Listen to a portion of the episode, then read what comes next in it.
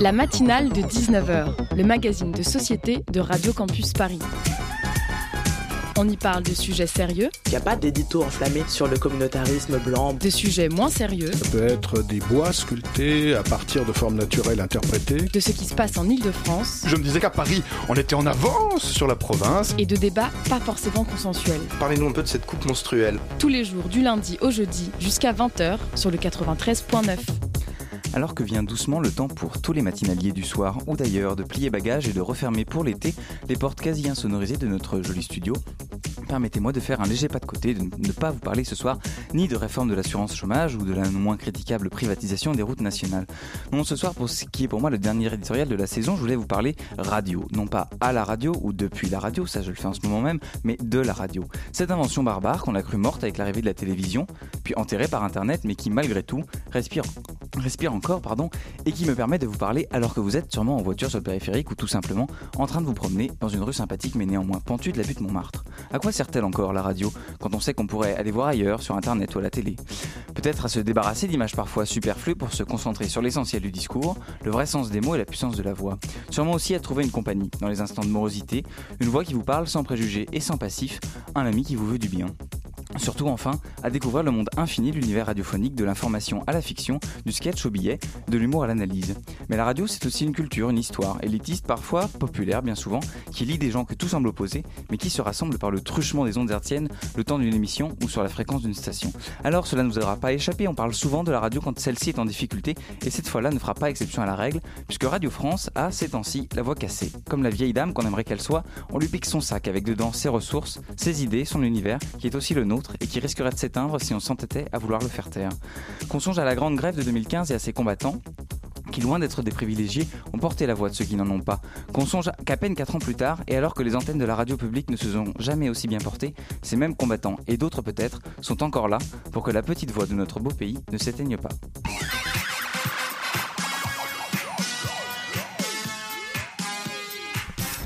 Bonsoir à toutes et à tous, bienvenue dans cette matinale de 19h. Au programme ce soir, un coup d'arrêt à la nostalgie puisqu'on parle du livre C'était pas mieux avant, ce sera mieux après, dont l'auteur Aurélie Charon, journaliste et productrice à France Culture, sera notre invitée dans un instant. Et puis on retrouvera le zoom d'Elodie Hervé qui nous parlera de décoder les clips et un reportage de Margot Page sur le bar Luxor.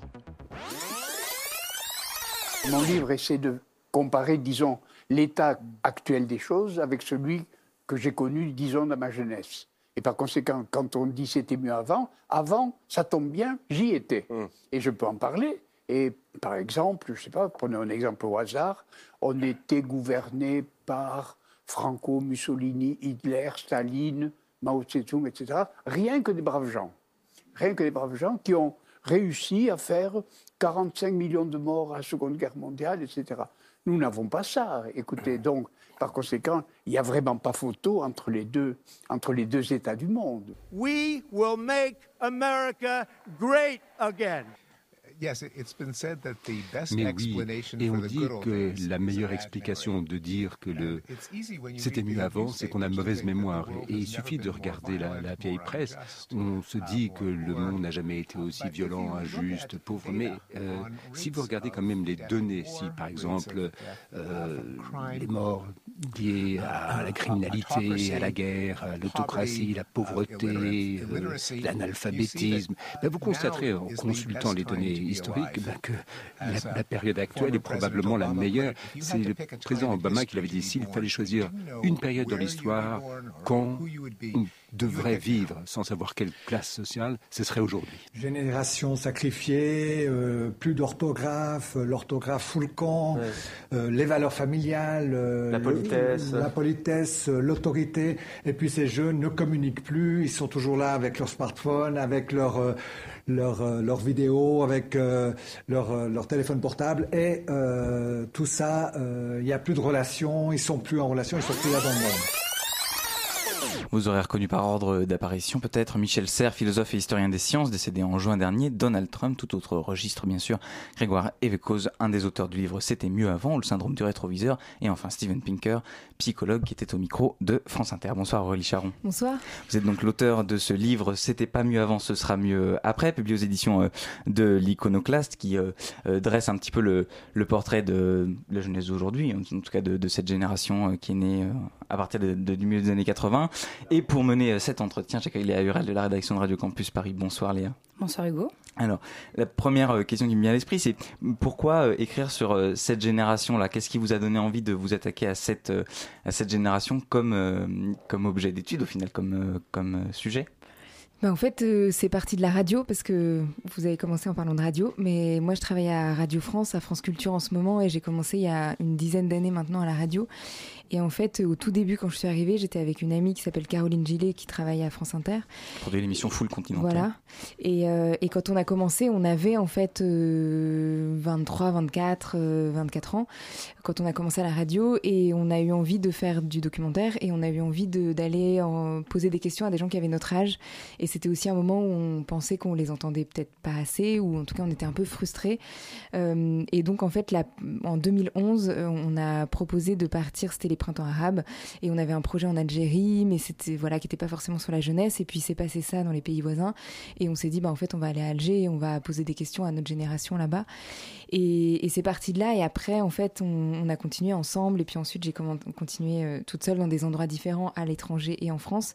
Et au départ, ça partait vraiment de vraies questions que, que je me posais, qu'on se posait sur notre génération, sur, euh, et, et, qu'on avait besoin de poser à d'autres. Et, euh, et, on se disait que hum, aujourd'hui, c'était aussi un peu euh, désuet de se dire qu'on pensait que à l'intérieur de nos frontières. Donc c'était peut-être peut-être que ailleurs et qu'à l'étranger il y avait des réponses aussi qui allaient nous inspirer ici, même si les contextes sont différents. Et donc voilà, c'est des vraies questions que je pose, que je me posais et que j'avais envie de poser aux gens qui avaient mon âge. Maintenant je suis un tout petit peu plus âgée, mais vous racontez ces, mm. ces personnes-là, c'est euh, vous faites des, des, des c'est des, rencontres en fait. Ce livre, c'est une mm. série de, de rencontres avec des gens qui sont. Bah, la première partie est ailleurs, euh, c'est le titre de cette première mm. partie ailleurs. Donc euh, Gaza, pêle-mêle, hein, Gaza, Sarajevo, Moscou, j'en oublie plein d'autres évidemment. La deuxième partie c'est en France, beaucoup à Marseille.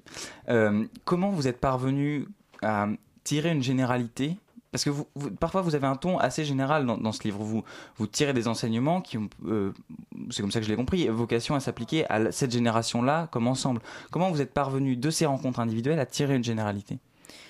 Bah après c'est pas vraiment enfin quand je oui après je donne mes impressions et ce que ce que je ressens moi et mais après il y a pas de évidemment c'est difficile de tirer euh, des enfin des généralités parce que je pense qu'on s'en rend compte quand même en lisant aussi que c'est des gens très différents qui se ressemblent pas forcément qui viennent d'endroits euh, différents qui viennent de qui ont pas les mêmes religions qui ont, qui ont quand même pour point commun d'avoir une expérience traumatique que ce soit la guerre ou oui moins ceux qui sont à Marseille moins ceux qui sont à Marseille mais ils ont quand même pas des existences euh, joyeuses c'est vrai que ou Istanbul aussi parce que pour la radio, on se posait la question beaucoup de, de villes et d'endroits multiculturels où il y avait différentes communautés qui, qui vivaient ensemble. Et donc c'est vrai qu'on allait dans des endroits, Istanbul, Sarajevo, Beyrouth, parfois post-conflit, parce que c'est pas si évident de vivre mmh. ensemble. Et donc on, on avait envie de poser ces questions.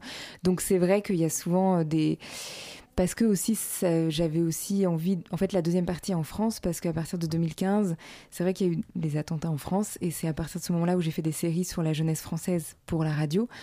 Et, euh, et ces questions d'identité de communauté enfin elles ont commencé à se poser très fort ici et c'était aussi intéressant de pour moi de c'est chronologique en fait l'étranger en France c'est vraiment la façon dont j'ai travaillé euh, au cours de ces années et c'était un peu comme retomber sur ses pieds toutes ces questions que j'avais posées à l'étranger sur l'identité la communauté les différentes c'est vrai qu'elle se posait en France et donc c'était intéressant comme euh, comme échange et, sur les généralités, je pense qu'il n'y a pas de, il a pas de conclusion, il n'y a pas de choses à dire sur cette génération. Mais par contre, il y a des fils à tirer et, euh, et justement sur le fait qu'on qu'on est très différents et que et que c'est pas très grave et qu'en fait on a quand même des choses à se dire et des choses à se raconter pour s'inspirer les uns les autres parce qu'il y a des questions sur euh, le renouvellement des démocraties, sur la façon dont on a envie de trouver sa place dans la société civile, en politique, sur les nouveaux modes d'action qu'on peut inventer, qu'on peut imaginer pour avoir un impact sur le réel. Ça tous les gens de 20 à 25 ans se le posent dans tous les endroits où je suis allée.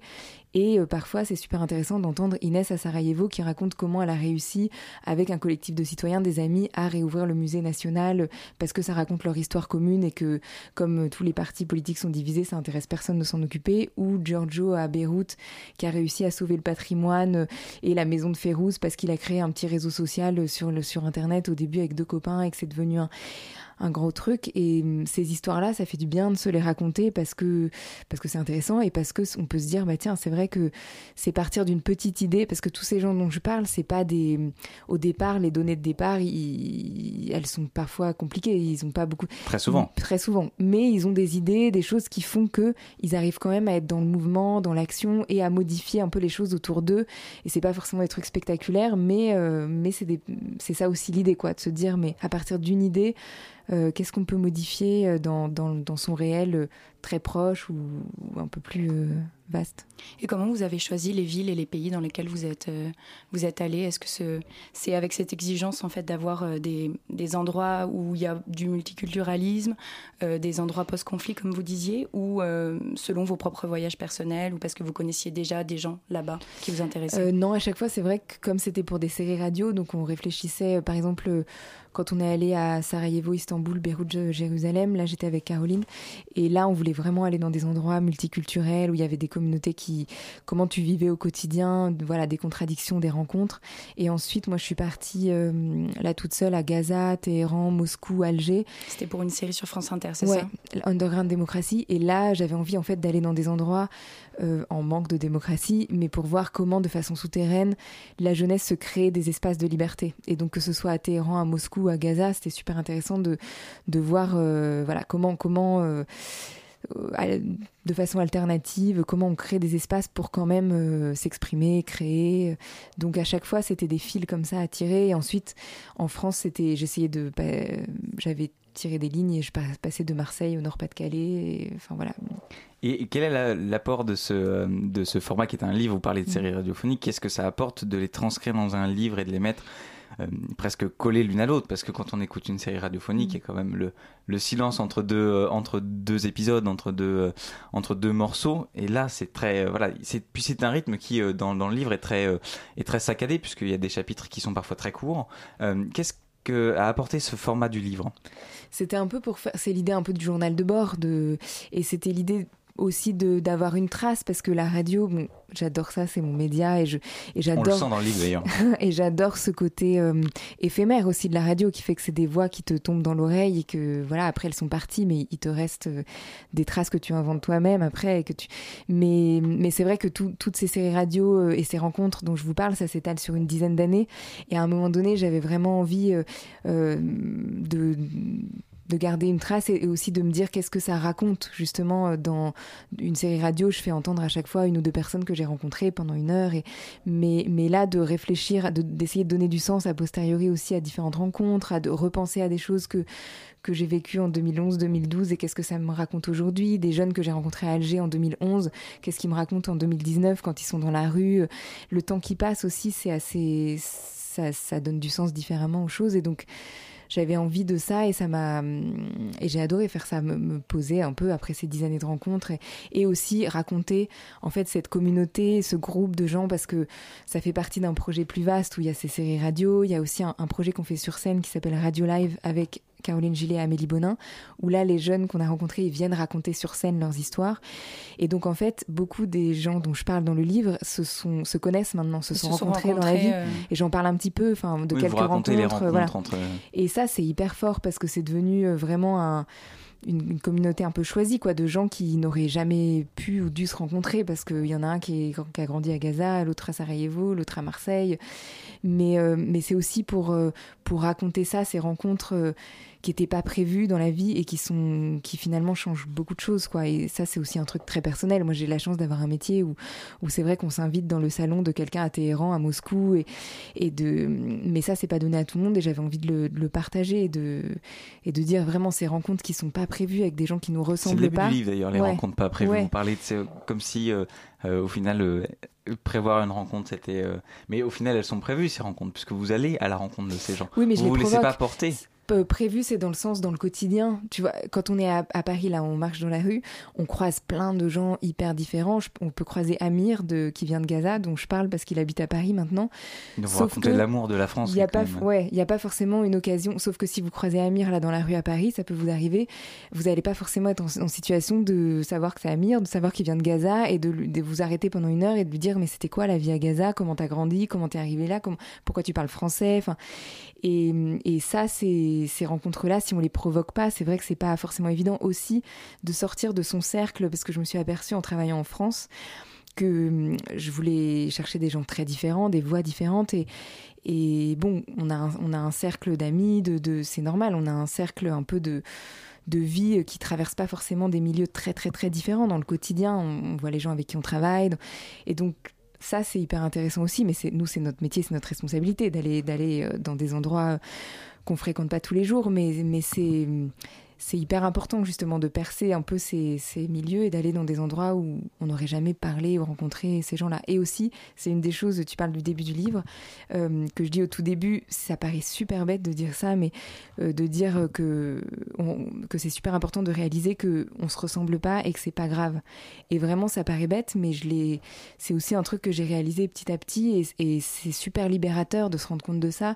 Et avec Amir, par exemple, on n'a pas la même religion, on n'a pas du tout la même histoire, on n'a parfois pas les mêmes idées idées politiques, mais, mais on, a, on a euh, cette envie de, d'échanger ensemble, de se dire qu'on peut vivre dans le même pays, et à partir de là, on, c'est hyper riche, on peut vraiment euh, avancer. Justement, sur votre relation euh, aux personnages que vous interviewez, vous dites aujourd'hui que certains et certaines sont devenus vos amis. Comment est-ce que vous réussissez à garder une certaine objectivité ou est-ce que c'est quelque chose que vous.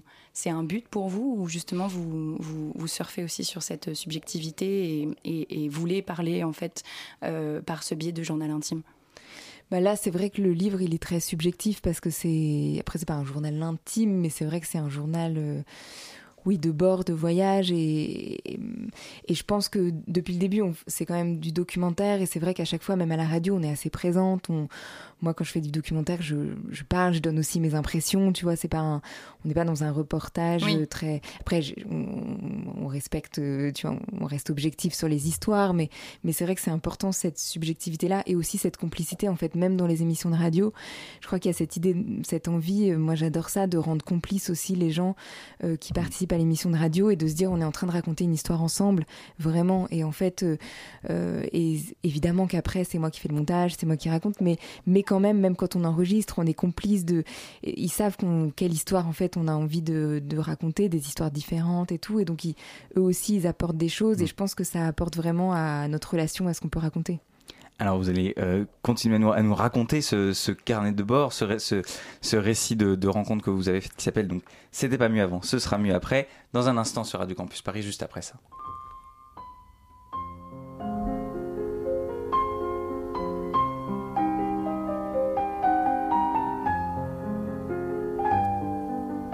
Radio Campus Je vous parle d'un temps que les moins de 20 ans ne peuvent pas connaître. Montmartre en ce temps-là, accrochait ses lilas jusque sous nos fenêtres et si l'humble garni qui nous servait de nid ne payait pas de mine. C'est là qu'on s'est connu, moi qui criais famine et toi qui posais nu.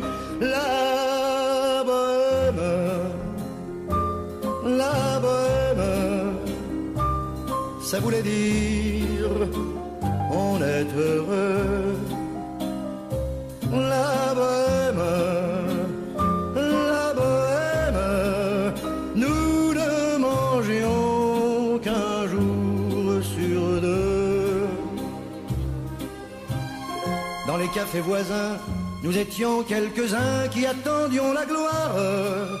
Et bien que miséreux, avec le ventre creux, nous ne cessions d'y croire et quand quelques bistrots, contre un bon repas chaud, nous prenaient une toile, nous récitions des vers groupés autour du poêle en oubliant l'hiver. La bohème, la bohème, ça voulait dire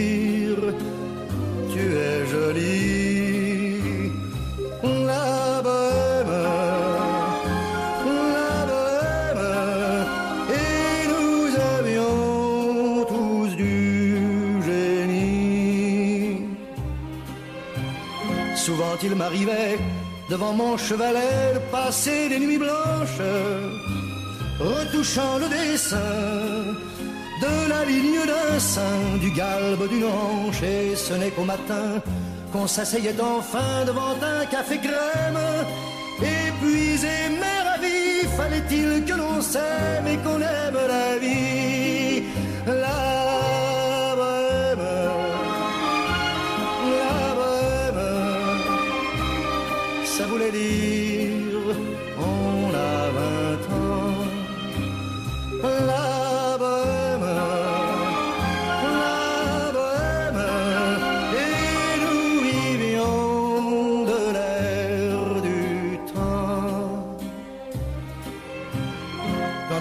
Des jours, je m'en vais faire un tour à mon ancienne adresse, je ne reconnais plus ni les murs, ni les rues qui ont vu ma jeunesse en haut d'un escalier. Je cherche l'atelier dont plus rien ne subsiste.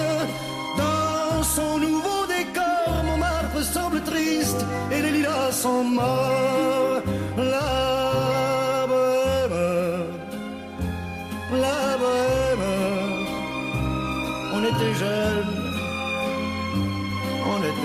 Était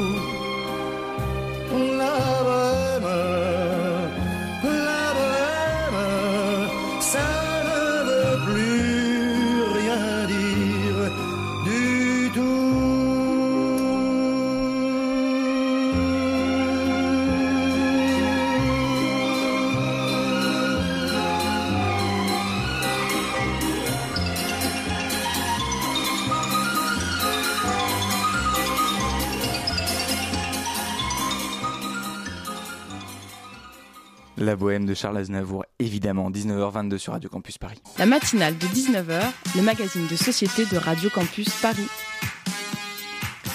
Et vous êtes toujours à l'écoute de la matinale de 19h avec ce soir Aurélie Charon, journaliste et productrice à France Culture, qui euh, signe ce livre C'était pas mieux avant, ce sera mieux après, publié aux éditions de l'Iconoclaste. Et justement, dans ce livre, euh, il est beaucoup de que- beaucoup question pardon, de frontières, euh, de la facilité ou non à les traverser. Et vous évoquez une petite anecdote euh, du TGV qui traverse trois frontières, celle de la France avec la Belgique et avec le Luxembourg, il me semble. Euh, Ouais, ça c'est Amir qui voilà, justement qui, qui, en parle. est, qui vient, donc qui est un Gazaoui qui, Mm. qui vient en France et qui est émerveillé par euh, par euh, c'est le fait la facilité que qui peut qui, qui peut ressentir à traverser des frontières. Mais est-ce que cette cette facilité de à traverser les frontières, elle n'est pas un petit peu illusoire pour certains euh, qui peuvent pas forcément faire ces voyages-là, même si en apparence euh, ils sont occidentaux ou français et qui pourraient euh, en théorie voyager. Euh, le droit ne les en empêche pas, par exemple. Mais est-ce que c'est pas illusoire de penser que tout le monde peut traverser les frontières, même en France? Bah, en tout cas, en Europe, on a, c'est quand même bien d'avoir en tête qu'on a cette chance-là de pouvoir les traverser, enfin qu'on a ce droit-là. Et pour un Gazaoui, c'est c'est pas rien de de traverser une frontière et Amir donc c'est Amir qui dit ça en fait parce qu'il dit euh, la première fois que je suis arrivée en Europe euh, il, il arrêtait pas de faire ce, ce trajet là pour, euh, pour pour traverser les frontières ce qu'il trouvait ça dingue et, il rigole un peu en disant ça mais c'est vrai que lui il est sorti de Gaza par exemple à 23 ans et il, était resté dans dans ses 40 km sur 7 pendant 23 ans et, donc pour lui c'était un peu fou. Après c'est sûr que c'est après en, en Europe, je pense qu'on est quand même euh, c'est un endroit enfin pour avoir voyagé dans d'autres endroits où c'est encore plus difficile pour les gens de voyager. En Europe, on a quand même euh, quand on est jeune et, et qu'on n'a pas beaucoup d'argent, il y a, il y a des façons, enfin il y a des bus, il y a des il y a des auberges de jeunesse, il y a des il y a quand même des choses qui permettent de voyager et de se rencontrer. Erasmus. Il y a Erasmus, enfin C'est que pour les étudiants, Erasmus, pas pour les gens Oui, Erasmus, oui, moins- mais- qui viennent de milieux sociaux peut-être moins, de milieux culturels aussi moins privilégiés. Bien sûr, bien sûr. Non mais c'est sûr que Évidemment, ça n'a rien de comparable Mm. avec des obstacles de Mm. nature euh, militaire ou, ou politique, mais Mais en tout cas, la, la, la solution, c'est pas de les fermer, c'est de- d'essayer mais- c'est de, de, de se dire qu'on peut les traverser, que c'est quand même un truc dingue de se rendre compte qu'on est européen et qu'en Europe, on a cette. C'est vrai que dès qu'on sort de l'Europe et, et qu'on n'a pas un.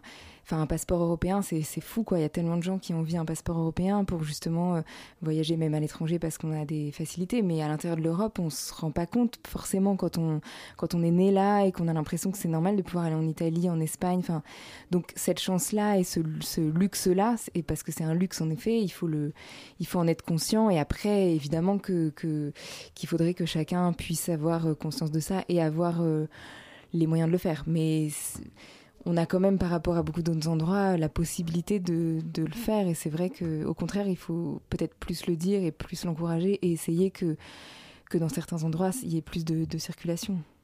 Du coup, à qui est destiné ce livre À la jeunesse française ou à une jeunesse un peu plus mondiale euh, Est-ce que vous comptez le faire publier ou traduire dans d'autres langues, par exemple? Bah ouais, ce serait bien, mais je pense pas que à la jeunesse, parce que ça, s'adresse à tout le monde. Justement, il y, a souvent beaucoup aussi, quand on a commencé à travailler sur la jeunesse, même à la radio, c'était aussi un peu une réaction à ce qu'on a entendu là dans les archives, cette idée que c'est, on fait partie un peu d'une génération perdue, qu'on est un peu une génération résignée. Enfin, même nous, il y a, y a quelques années, on entendait déjà, déjà ça et c'était un peu agaçant parce que nous c'est pas ce qu'on vivait au quotidien et quand on et les gens qu'on rencontrait c'était le contraire de ça. Sauf que c'est vrai que les jeunes quand tu quand tu dans ta vie quand tu fais des choses quand tu à l'échelle de ton quartier de ta ville tu t'envoies pas un communiqué de presse dans la seconde pour dire j'ai fait ça. Enfin donc nous c'est notre responsabilité d'aller faire parler ces gens-là pour dire mais voilà ils existent. Et quand quand j'avais travaillé sur la jeunesse française pour la radio euh, il y avait des, des gens qui me disaient enfin c'était super sympa de dire ça mais qui disaient mais mais c'est génial mais où tu les as trouvés tous ces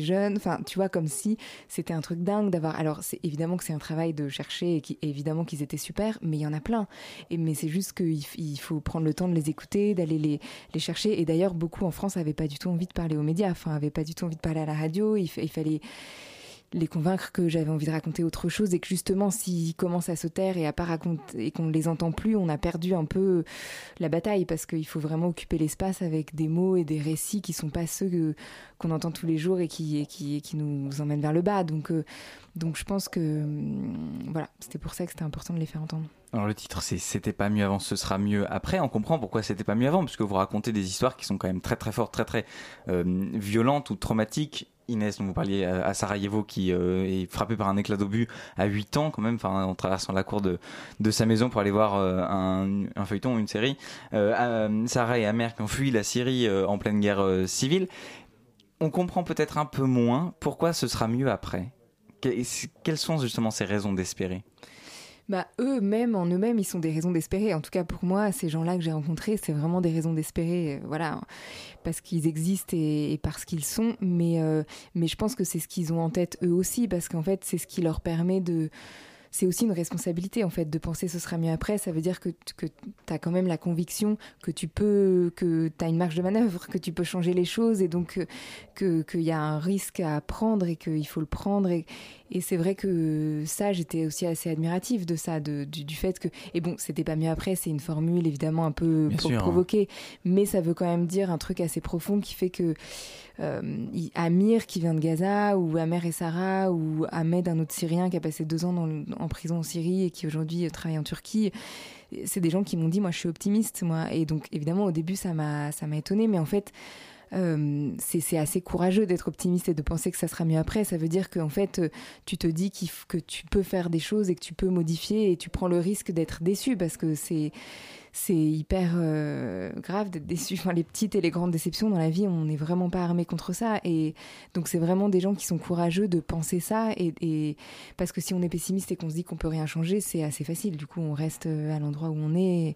Donc, euh, c'est ça aussi qui m'intéressait de raconter. C'est tous ces gens qui sont en mouvement un peu partout et on n'en a pas forcément conscience parce que justement, voilà, si on les connaît pas, si on les entend pas et, mais ils existent, ils sont en train de changer les choses petit à petit. Et, et je pense que voilà, c'est assez courageux de se dire que ce sera mieux après, de le penser. Justement, toutes ces personnes en mouvement, toutes ces trajectoires différentes, vous les faites se rencontrer et vous leur donnez la parole pendant les radios live. Est-ce que vous pouvez nous expliquer un petit peu plus le projet, du coup, qui dure depuis euh, quelques années ouais. Alors ça, donc euh, c'est avec Caroline Gillet et Amélie Bonin, qui est dessinatrice, euh, réalisatrice. Et en fait, justement, on était un peu frustrés de nous avoir la chance de voyager, de passer ces frontières, de les rencontrer à l'intérieur des émissions de radio ou, par exemple, voilà, d'un livre, on peut les faire dialoguer euh, par le montage, par l'écriture, mais eux se rencontraient pas dans la vraie vie. Et donc on se disait, il faut vraiment, on est une génération hyper connectée, on peut les mettre en lien sur Facebook, on peut se parler sur WhatsApp euh, dans 10 minutes, mais tant que ça parle, euh, on a quand même besoin de passer dans, par le réel à un moment donné pour qu'il y ait des vrais liens, pour qu'il y ait des amitiés, pour que des choses peu adviennent. Et, et donc le Radio Live, c'était vraiment cette idée-là au départ, c'était de se dire, bah du coup, on va se réunir au même endroit au même moment sur une scène de théâtre Et il y en a 3-4 qui viennent à chaque fois de leur endroit, de France ou de l'étranger. Et c'est un peu comme une émission de radio. Il y en a certains aussi qui sont, euh, qui sont en Skype ou euh, c'est ouais, parfois. Mais c'est vraiment des petites parties du radio live. Parce que vraiment, l'idée, c'est qu'il y en ait 3-4 qui viennent, qui justement sont en chair et en os, qui puissent se rencontrer, échanger leurs histoires. Nous, on est un peu chef d'orchestre sur scène. Et puis Amélie Bonin, elle dessine en direct. Il y a des images d'archives. En fait, c'est encore un autre format. voilà, c'est encore un autre format. Et, et c'est vrai que tout à l'heure, on parlait d'amitié, de complicité. Et c'est aussi euh, intéressant parce qu'on a des, on a beaucoup d'archives. Comme on se connaît depuis 10 ans, il y en a, euh, Gal de Tel Aviv, je l'ai rencontré à New York il y a 10 ans. J'ai des images d'elle, euh, on l'a enregistrée il y a 8 ans en Pologne. On a, enfin, on a des archives un peu euh, vivantes de tous ces gens-là. Et donc Amélie, elle joue avec ça aussi sur l'écran. Et, c'est l'idée vraiment de ce qu'ils puissent se raconter, se rencontrer et échanger des idées. Et aussi pour le public, euh, il y a quelqu'un qui vient de Sarajevo, de Gaza, et Inès, elle est en face de toi et elle te raconte vraiment, bah, quand j'étais petite, ce qui s'est passé pendant la guerre. Et en même temps, c'est pas que pour raconter justement des histoires difficiles, c'est que aujourd'hui, c'est des gens hyper lumineux, hyper puissants dans ce qu'ils font, dans ce qu'ils pensent. Qui ont la chance en plus de pouvoir venir en France pour parler de tout ça. voilà, en fait, nous, on les fait après avec le Radio Live, on, on se bat un peu hein, pour les visas et tout. C'est pas que facile, mais voilà, on essaie que ça se passe.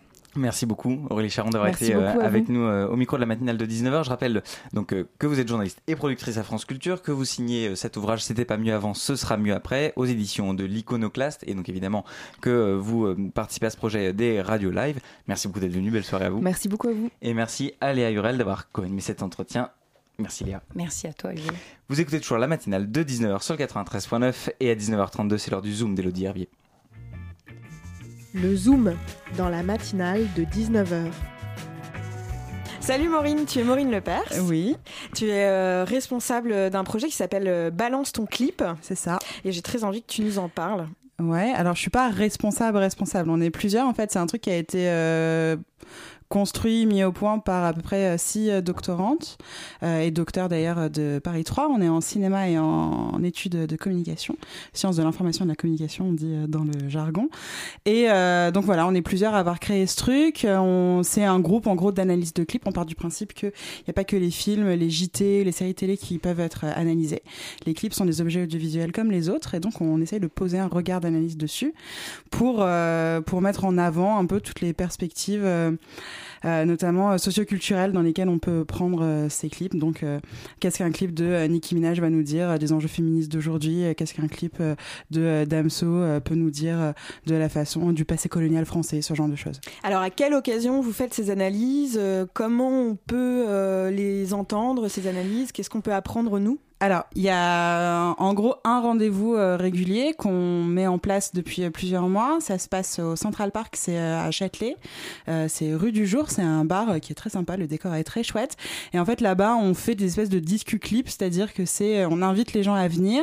Nous, on a choisi un corpus de clips sur une, une thématique précise et on, qu'on, passe et qu'on fait analyser aux gens. Donc, c'est des espèces de rencontres avec nous qui sommes des analyses d'images et des discussions avec les gens euh, où on les guide dans l'analyse, etc. On écoute ce qu'ils disent, on adore écouter les gens et, euh, et entendre un peu leurs interprétations des clips. Souvent, c'est assez différent de nous. Et du coup, c'est génial d'être confronté à ça. Donc, c'est tous les dimanches. Enfin, non, c'est pas tous les dimanches, c'est tous les derniers dimanches du mois.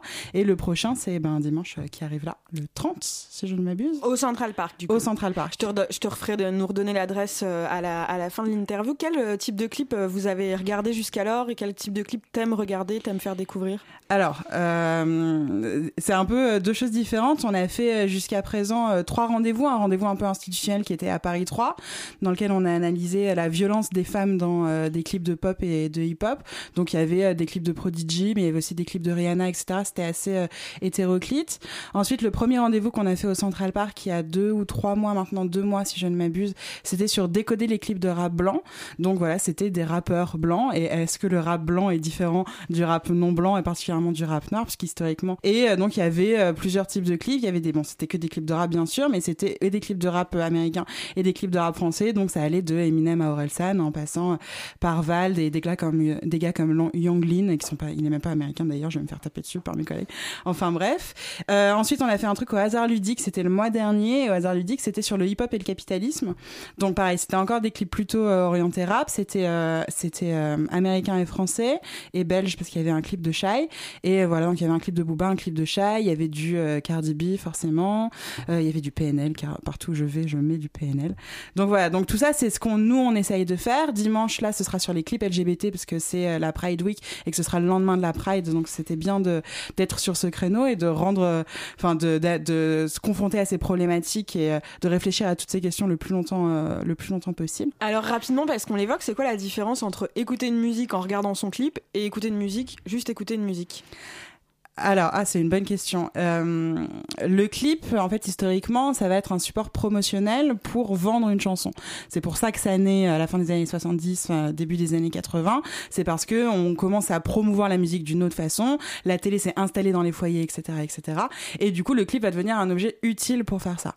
Euh, maintenant, le clip va se doubler aussi d'autres enjeux qui vont être des enjeux ou esthétiques ou socioculturels. C'est-à-dire qu'il y a un enjeu, disons, de forme ou artistique. On peut faire une belle version de la chanson parce qu'on la met en scène d'une certaine façon, on la met en image, et ensuite parce que les clips, comme les films et comme les séries, euh, donnent, des, donnent à voir des espèces de représentations du monde social dans lequel on vit, des représentations qui sont plus ou moins codifiées, plus ou moins symboliques, plus ou moins réalistes ou imaginaires, etc. Et du coup, quand on euh, consomme, si je puis dire, euh, une chanson avec son clip, on la dote cette chanson d'autres dimensions qu'on n'a pas seulement quand on a le son. Donc c'est pas que la chanson sans le clip est moins bien, c'est juste que c'est deux objets qui sont différents et que le clip, d'une certaine façon, va permettre d'emmener euh, la chanson dans une autre dans une autre perspective, va pouvoir l'emmener un peu ailleurs, au-delà potentiellement de son sens premier. Alors, dans vos événements, vous démarrez sur des disques clips. Euh, quels sont les premiers outils d'analyse euh, que vous offrez à, aux vos auditeurs, aux gens qui viennent Alors, je sais pas si on leur offre des outils d'analyse parce qu'on n'a pas, euh, on n'a pas de vocation vraiment euh, de formation. Euh, on n'est pas là pour former les gens à, l'analyse d'image.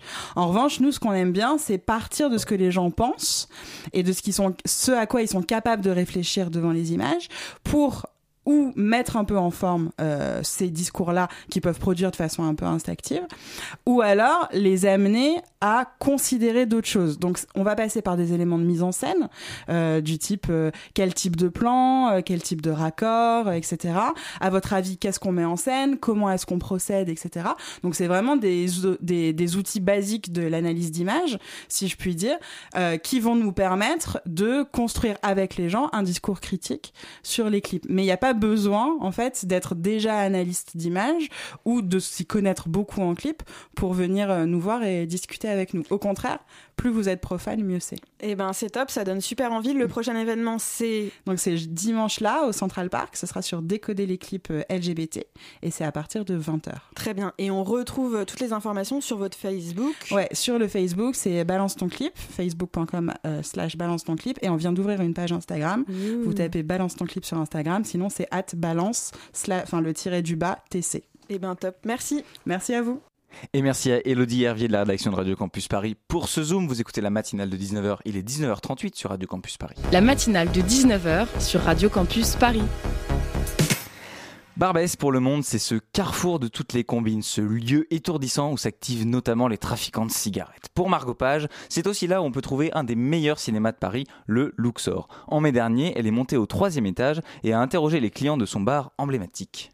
Ben, bonjour, voilà, euh, je suis Nicolas et je sors d'un bon film et voilà, je me suis pris une petite panne de bière euh, pour repenser calmement au film sur cet endroit très agréable qui est le bar du Luxor. J'adore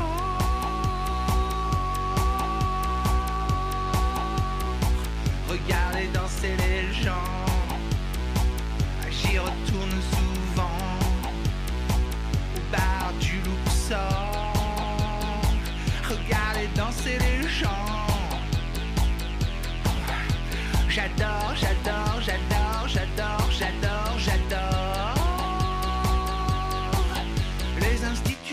Institutrices, péricultrices, administratrices. Juriste d'entreprise. Écrivain. Architecte directrice artistique.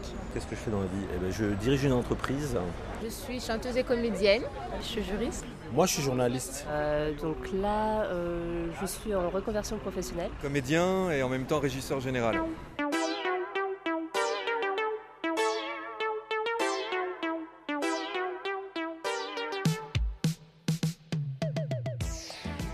Généralement, quand on, vient voir un film, on monte au bar. Ça fait partie aussi du plaisir de venir au Luxor. Et puis parce que il y a, quelque chose de, vraiment très charmant avec cette petite terrasse euh, qui donne en face du métro, de Tati. Bon, c'est, je trouve que c'est un endroit très emblématique de, Paris. Et puis euh, il y a toutes les, toutes les frises toute la, déco qui est quand même superbe. J'aime bien le côté branle-ballon, quoi. même si c'est pas branle-ballon, mais j'aime bien le côté, euh, voilà, euh, pas trop tape à l'œil avec les critères esthétiques du bar de cinéma d'aujourd'hui ou les critères esthétiques des cafés branchés dans les quartiers très populaires. Par exemple, on est en face de ce truc-là, moi c'est bah oui, clair que j'irai jamais foutre les pieds là-bas. Oui, voilà. voilà. voilà. J'ai l'impression que l'endroit n'est pas très connu en fait. Euh, c'est un endroit que je trouve fantastique, mais c est, c est, chaque fois que je viens, bon, seulement trois fois par an, c'est jamais plein. Il y a toujours de la place. Donc voilà, c'est un endroit encore assez préservé, euh, qui n'est pas trop couru. Euh, et ça, c'est appréciable. J'aime beaucoup.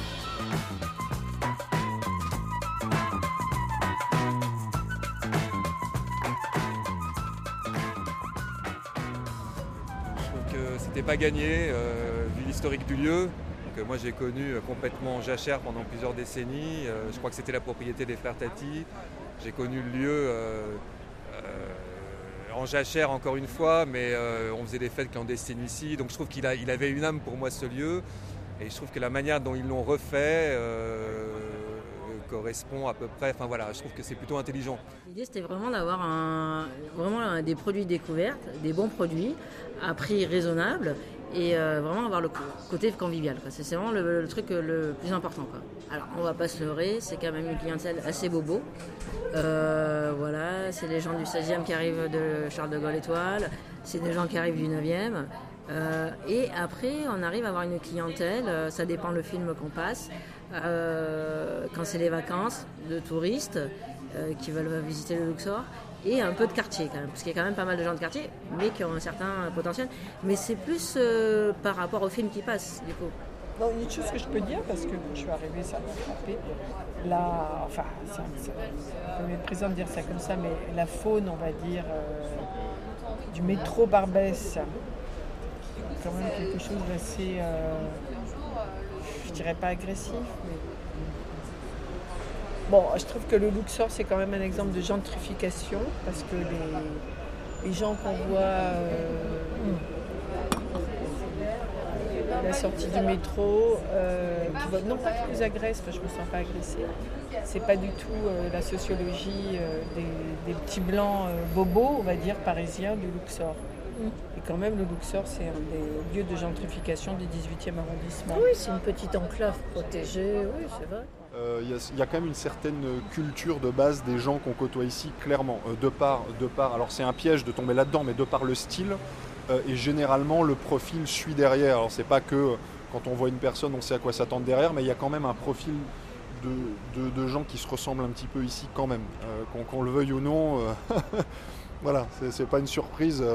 Souvent, enfin, c'est pas, ça brasse pas énormément. Euh, c'est souvent une catégorie particulière de, de population euh, ici. Ouais. Les agriculteurs, les ménagères, les infirmières, les conseillères d'orientation, les chirurgiens, les mécaniciens, les chômeurs. J'adore.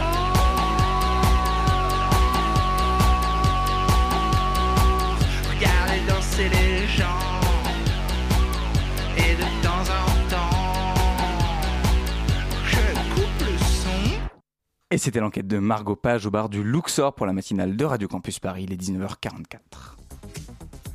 Et c'est avec un léger pincement au cœur que je vous annonce que c'est la fin de cette matinale de 19h. Un grand merci à toute l'équipe, Léa Urelco, intervieweuse de talent, Antonin Simard, talentueux et exigeant réalisateur, Elodie Hervier pour son zoom toujours au top, et bien évidemment Alexandra Delbo qui coordonne avec brio la matinale de 19h. Et un mot quand même pour conclure ce qui la dernière matinale de cette saison sur Radio Campus Paris. Un immense merci à tous ceux qui ont fait cette émission toute cette saison. Un remerciement à Bettina Liora, Elodie Hervier, coordinatrice indispensable de cette émission magnifique avec Alexandra Delbo, bien sûr. Tout de suite, un format court de Radio Campus Paris, puis Extérieur Nuit, l'émission de cinéma avec Elisabeth et toute sa bande. Et pour la toute dernière fois, la matinale revient demain à la même heure, 19h. Très belle soirée, très bel été sur Radio Campus Paris.